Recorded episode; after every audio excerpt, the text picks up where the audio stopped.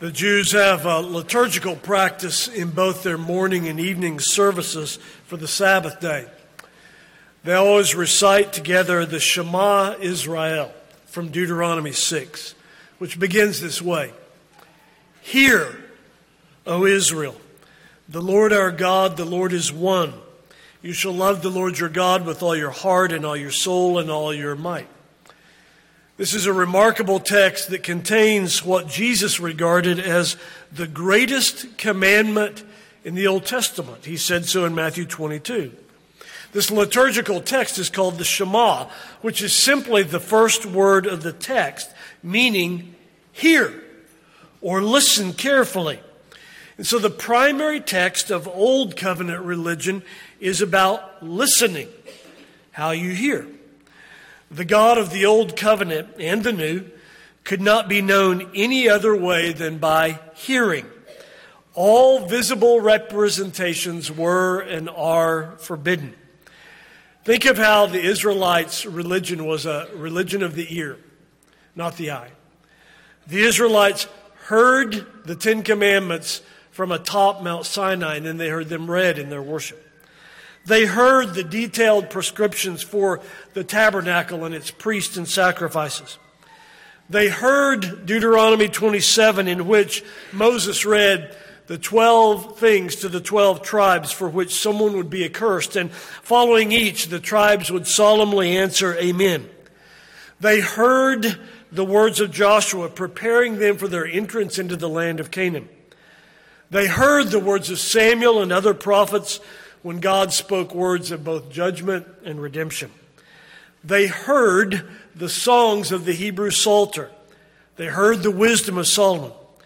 They, after captivity and returning from Babylon, they heard in a reading that lasted all day long. They heard the word read when Nehemiah and Ezra reconstituted them as God's holy people in the land. In the era before Christ and his apostles, Israel heard the law and the prophets then in the synagogues. Some of them, those fortunate few, heard the word read aloud by Jesus in the synagogue in his hometown in his first public act of ministry after his temptation in the wilderness. For 3,000 years, from Moses until the invention of the printing press with Gutenberg, the Hebrew Bible is known only via spoken and heard language. Only a tiny number of scribes had access to biblical manuscripts.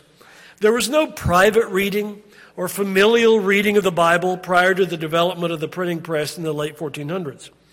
There was only public reading, public preaching, and hearing this was commanded by apostolic authority when Paul wrote to Timothy in 1 Timothy 4 and said, Until I come, devote yourselves to the public reading of Scripture, to exhortation and teaching. The Apostle Paul also affirmed the importance of oral language, hearing, for our faith when he asked rhetorically in Romans 10, how then will they call upon him who they've not believed? And how are they to believe in him of whom they've never heard? And how are they to hear without someone preaching? I want you to look at our parable. This is our second week in it. Look at Luke chapter 8. And I want you to notice very simply, and then we will develop in some measure, the elements of the parable we'll see today. In Luke 8, verse 5, Jesus gives the discussion of one part of the parable. He says, A sower went out to sow his seed, and as he sowed, some fell by the wayside, and it was trampled down, and the birds of the air devoured it.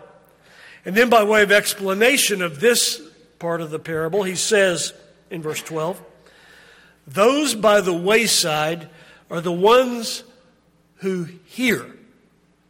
Then, the devil comes and takes away the word out of their hearts, lest they should believe and be saved. Matthew, in his parallel account, says in Matthew 13, verse 19, this is talking about when anyone hears the word of the kingdom and doesn't understand it. Mark adds, when they hear, Satan comes immediately and takes away the word that was sown in their hearts. The parable of the sower, and the reason why we're spending several weeks on this one parable at the beginning of our series on the parables, the parable of the sower is about spiritual experience. In fact, it describes very carefully and in some detail every person in this room. You are one of these four people.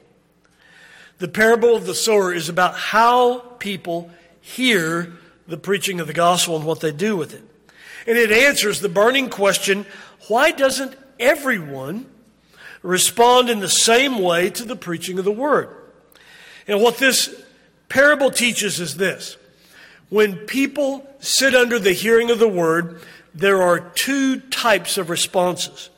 One is belief, acceptance, obedience, and the other is split in three parts unbelief, rejection, disobedience.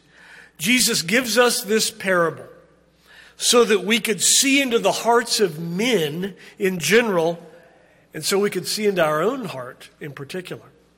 We'll need the help of the Holy Spirit to hear aright, and so let's ask for that now. Our Father, we ask now for the help of the blessed Holy Spirit. We lay hold of your promises that He would guide us into all truth and then would graciously bring that truth to our remembrance at opportune times. Help us to so proclaim the word that we may say with the Apostle Paul that we've kept back nothing profitable from the church. Help the preacher to make the word so plain that even the simplest child can hear and understand. Edify those who already believe. Enable them to receive the word with humility. Convict and draw those that have until today never had any use for the word. We pray all this in the name of Jesus our Lord. Amen. Let me remind you of the foundation that was laid last week as we began this series. I tried to make the case that this parable, the parable of the sower, is the most important of all the 40 parables our Lord spoke. And therefore, you and I should have a distinct interest in it. Why do I say it's the most important? Well, first of all, because it heightens and reveals the spiritual condition of the hearers. It shows who has ears to hear.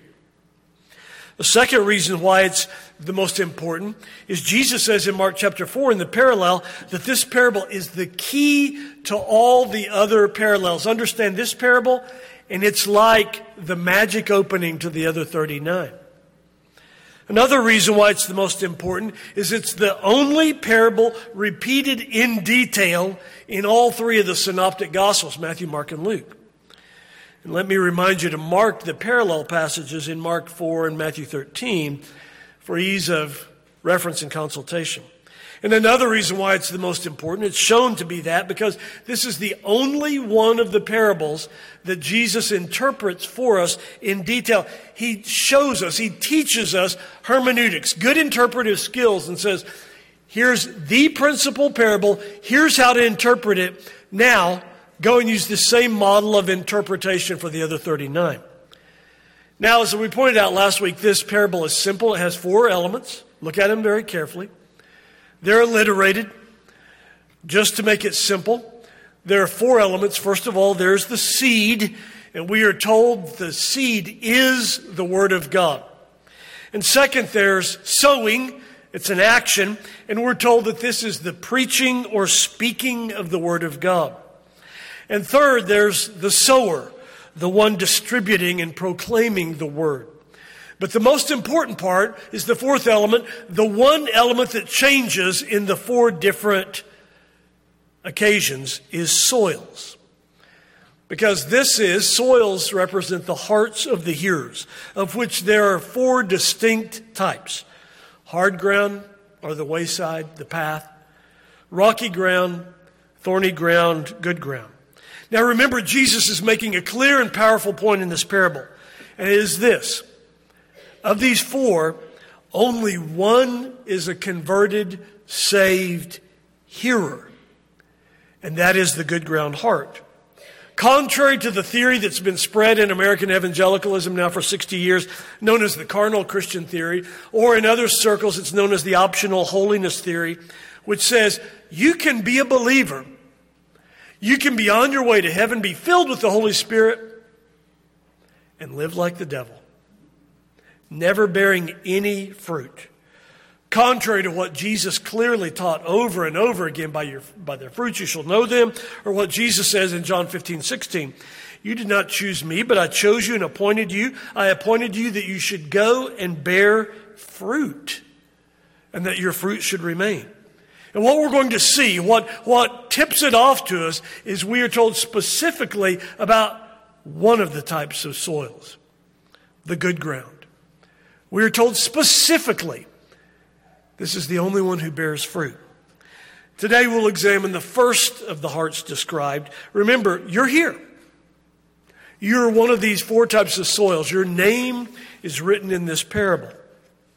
So look at the picture drawn in Matthew 13, verse 2. The parallel text tells us that Jesus sat down in a boat a few feet from the shore in the Sea of Galilee and told this parable. He is, the, the boat is, is in the soft lapping waves just outside of Capernaum, and Jesus is sitting in the boat facing the crowd who is seated on the seashore. And he tells this parable. He looks over to a field, an agricultural field of which there are hundreds in that region. And as Jesus starts to tell the parable, there's probably a, a farmer who has his bag of seed and he's doing something that everyone there had seen a hundred times. He's sowing seed in his field. The summer before Sandy and I were married, I spent the summer working for a construction crew that was building a state park in Choctaw, Oklahoma. I did everything that summer from pound nails to drive a front end loader. And one day the boss said, Carl, I want you to go out and seed about 10 acres of grass with Bermuda seed. This is going to be our sod farm over there. Seed it right.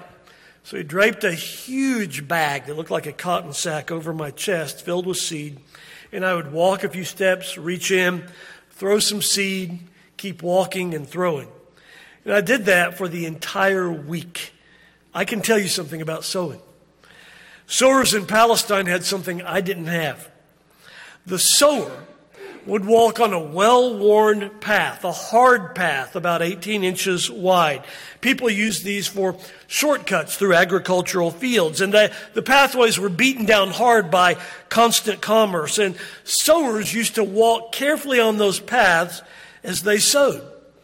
So Jesus tells us here the farmer's sowing, he's walking on the path, and invariably, even though he didn't want it to, couldn't control it, a few of the seeds, some of the seeds fell right at his feet on that hard, narrow, beaten down path.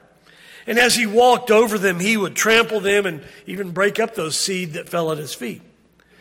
Now, sitting up in the tree, the parallel text tell us, and watching all of these proceedings were the birds. And you know what they're saying to one another free dinner. They don't even have to work for this food. The seed's just laying there on top of the hard path, easy pickings. And as the, soul, as the sower walked on, they would swoop in behind him, stand on the path, and snatch up that seed. That's the picture. An occurrence everyone in Jesus' congregation that day had seen. Let's talk about this, what this truth means. Several central truths are to be taught here. As we've already asserted, the marvelous thing about this parable is that we don't have to speculate or engage in eisegesis. Eisegesis means bringing a foreign meaning to the text, as opposed to exegesis, which means determining the author's original intent. Because Jesus does all the interpretive work for us. He tells us what the parable means. And here's the central truth to this first hearer. Listen carefully. Just like seed drops out of a sower's hand onto a hard path and so never will bear fruit, God's word is preached and falls on hard hearts and doesn't bear fruit. It doesn't find softness. It doesn't find a heart that's tilled and fallow. It finds a hard heart. The word is heard, but not understood. It's snatched up by the evil one. So let's analyze this first type of hearer. First of all, hearing occurs. Now look carefully at Luke chapter 8, verse 12, and I want you to notice the actual wording. We are told those by the wayside, this is the hard ground here, those by the wayside are the ones who hear. This person has sat under the word. They're a hearer. This isn't someone who's never sat under the preaching of the word, unlike the three billion unreached people in the world today out of eight billion. Three billion people this morning have never heard the reading or preaching of the word. The hard ground hearer isn't a Muslim in Libya who doesn't have access to a Bible or a preacher. This isn't even someone who's sitting in the pew of a liberal church where the word is never read and preached. This is someone who's heard the word of God read and preached, but has repeatedly slammed the door to it. Repeatedly rejected it. No understanding takes place. In the parallel rendering in Matthew chapter 13, 19, we're told that the hard ground or the wayside hearer doesn't understand the word. The word's not comprehended. It makes no sense to him. Have you ever heard someone say, I have? I just don't get it. How can these people sit here week after week? What is that all about? Years ago, a woman and with her husband visited Woodruff Road, and she'd grown up in a Jehovah's Witness church. After she had visited for a few weeks, we were talking at the back door, and I said, So, what's the biggest difference you see between Jehovah's Witness preaching and ours here? She said, I don't see any. I didn't understand them, and I don't really have a clue what you're talking about. That's the heart of the reprobate, the calloused, the spiritually uncaring. It's shown through continued disobedience, lack of concern over their eternal state, lack of discipline, hardness towards spiritual things. Every occasion that stirs the sensitive, it doesn't faze them. Years ago and far away, we were pastoring a young couple who had both grown up in devout Christian homes. But they were marginal, peripheral. They had a beautiful little girl we saw in the nursery one Sunday. And the next day, when they went into her bedroom to wake her up on Monday morning, she was lifeless and not breathing. She died in the night, crib death. And I preached the funeral, one of the hardest I've ever done. And I just knew that day at the funeral that they'd be spiritually aroused because they'd have to face the issues of life and death. It didn't impact them one bit, it didn't faze them. They wanted to know when we would go out for the family lunch. That's a hard ground here. This heart, this first heart, is in a vicious cycle. Every time they hear the word and reject it, they place another callus on their own heart. You remember that God's word is called a two-edged sword because it cuts both ways. It always has a dual effect. Listen to how Paul speaks of it. Paul says in 2 Corinthians 2, we are to God the fragrance of Christ among those who are being saved and among those who are perishing. To the one were the aroma of death leading to death, and to the other the aroma of life leading to life. To the hardened this morning, the word is a stench in your nostrils. To the softened, it's a sweet aroma. The gospel heard is either the greatest blessing or the greatest curse. You can see it on people's faces as you preach. As you tell of the marvelous riches of Christ and his free salvation, from some there's just a blank look, an inability to put two and two together. From other, there's excitement and understanding and joy. Why don't wayside receivers hear the word? Well, maybe they don't want to be inconvenienced. They're like Felix in Acts 24 who said to Paul, Come back another time. Maybe it's because they know if they receive the word, they have to renounce the world, mortify the flesh, and resist the devil. Maybe it's hostility to the preacher of the word or hostility to the message.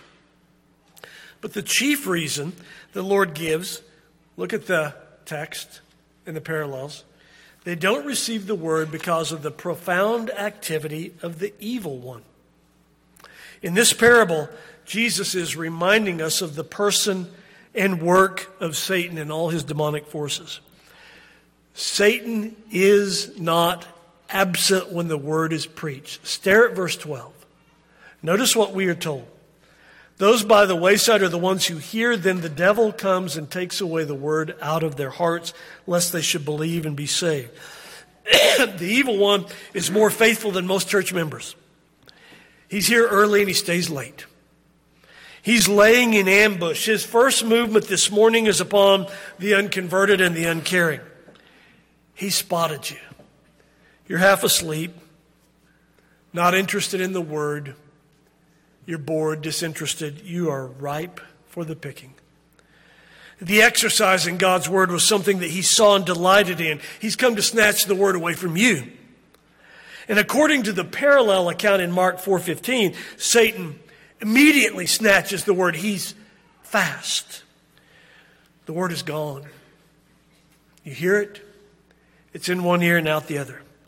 Nothing of God's truth has stirred you, instructed you, rebuked you, or corrected you. To you, life is eating, sleeping, working, recreating, and pleasure. Satan's been at work in your hearts hundreds of times. He works by distraction. if he can't persuade you to think about the conversation of yesterday, he'll prompt you to plan your sales meeting for Tuesday or your grocery list or to simply study the clothing and hairstyle choices of all those around you. He can raise up distractions. When we were in Las Vegas, we had a satanic distraction.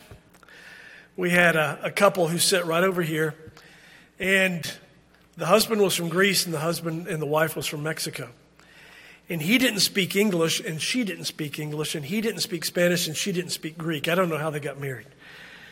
But they would sit there on the third row and they would try to translate my sermon to each other. They would lean over in each other's ears, but they didn't whisper, they would just speak in a conversational tone. And so they would, they would speak, and, and you would notice people around them who would, after a couple of weeks, people started moving away from them because it was like having to hear it, two competing messages, and their volume was more than mine. And pretty soon it looked like the Red Sea. And so finally, I went to them, and you know, I'm always amazed at this. This is Sociology 101. That there are folks who don't have social awareness. So I went to them and said, as carefully as I could, I actually took an interpreter with me to make sure they understood. And I said, Do you realize you're a distraction in the service? And they said, Why? And I said, Because you're talking loud. And so the people around you, they're so fascinated by your mistranslation of my sermon, especially children, that they're not hearing a word I'm saying. And they said, Really? And I said, Yes. They said, What should we do? I said, How about this? Try just listening and not saying anything. And so it was, it was fascinating. You have people who are tools in the hands of the evil, and they don't realize they're a distraction. No social awareness whatsoever.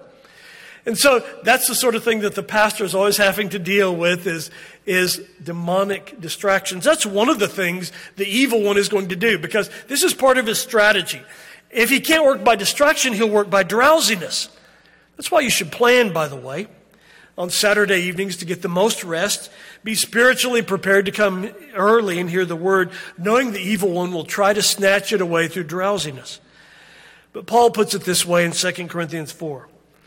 Even if our gospel is veiled, it's veiled to those who are perishing, whose minds the God of this age have blinded, who do not believe lest the light of the glory of the gospel of Christ, who's the image of God, should shine on them. So, why does the evil one want to snatch away the word? Well, that's simple. His aim is always to steal and kill and destroy. In this case, he wants to rob you of the word and destroy your life.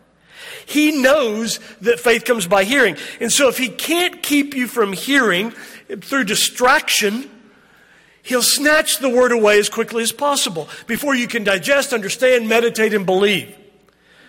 Look at the text in our in Luke 8 verse 12. He does not want any hearer to believe and be saved. Now, we're told in the parallel text he works quickly. He's punctual. He's not like some churchgoers who, who drag in 5 to 25 minutes late. He's on time. He works fast. He's there ready. There's a famous gospel song entitled, He's an on time God, but the evil one is an on time devil. Mark 4:15 says that he immediately comes and takes away the word. And he works powerfully. He has the amazing ability to take away from your heart the very preaching of the word. How do we apply this word? Well, knowing that Satan's method is to snatch the word away immediately, you and I must intentionally plan to hold on to the word. The last thing the evil one wants you to do is meditate upon the word and discuss it. Why, it might take root then if you do. A moment ago, we confessed together Larger Catechism 160 that asked the question, What is required? Not suggested, required of those that hear the word preached. You can look in your bulletin and see it there. It is required of those that hear the word preached. They attend upon it with diligence, preparation, and prayer. Examine what they hear by the scriptures. Receive the truth with faith, love, meekness, and readiness of mind as the word of God. Meditate and confer of it. That means talk about it. Hide it in their hearts and bring forth the truth of it in their lives. You see, our catechism grabs it perfectly. This is what's to be done with the word. Discuss it. Ponder it. Meditate on it. Oh, with what care and diligence should we attend upon the word and lay it up on our, in our hearts. But this parable does more. It teaches us of the danger of a hard heart. The hard path, beaten down by many footsteps, is a perfect figure for hard hearts. Repeated sin and repeated unbelief harden you. All of your worldly dealings harden you. This is the person, this first up of here, that is untouched by the word. God's broken law may be thundered at you. No remorse, no sorrow, never a tear of repentance. You're too hard. The cross may be set before you in all its beauty and power, but you never resolve to go and act in faith on the word and cling to Christ. You're too hard. And so let me ask you a diagnostic question. When was the last time the word ever got through your defenses and made a dent in your hard heart? When was the last time you repented because of the word? When was the last time you took the word to heart and acted upon it? My friend, look right now. I'm holding up the word as though it's a mirror. Is this you with the hard heart? And then there's another truth this text is teaching us, and that is the danger of delay. When the Apostle Paul was before Felix in Acts 24 proclaiming the word, Felix got nervous and he said, Go away for now. When I have a convenient time, I will call for you another day. Felix was telling Paul, Wait a while, or later. This is the standard dodge of the hard heart. When Moses kept bringing the word of the Lord to Pharaoh in Exodus chapter 8, he said to Pharaoh, All you have to do is give the word, and you can be delivered from the plague of the frogs. Pharaoh had heard God's word of judgment, and he had seen the fulfillment, the plague of frogs. They were everywhere. They were jumping all around his palace throne room at that moment. But Pharaoh said, you know, Moses, come back tomorrow. I'll talk to you tomorrow about stopping the plague. Do you see what he's saying? I'd rather spend another night in rebellion against God and be under his judgment than bow the knee and respond to his word now. Perhaps you're in high school and you're saying, tomorrow. Carl, I've got thousands of tomorrows. I've got 60, 70 years But the very lifestyle you're living today will harden you for tomorrow. The rejection of God's word now will callous you for then. What this parable is telling us is respond today. Hebrews 3 says, Today, today, if you hear his voice, don't harden your hearts. Oh, my hardened friend, do you not know that your greatest need is for a new heart? The promise of the gospel is that Christ can remove your stony heart and give a heart of flesh, one that's soft and responsive to the gospel. Cry out to Him today. Today. Today, saying, Take away my dead dullness and give me a heart that delights to receive the word today. Let's pray. Our Father, we ask that you would guard us from the evil schemes of Satan snatching the word away, even in this moment. So, by your Holy Spirit, give us remembrance and understanding of your word that we might believe and live. We pray in Jesus' name. Amen.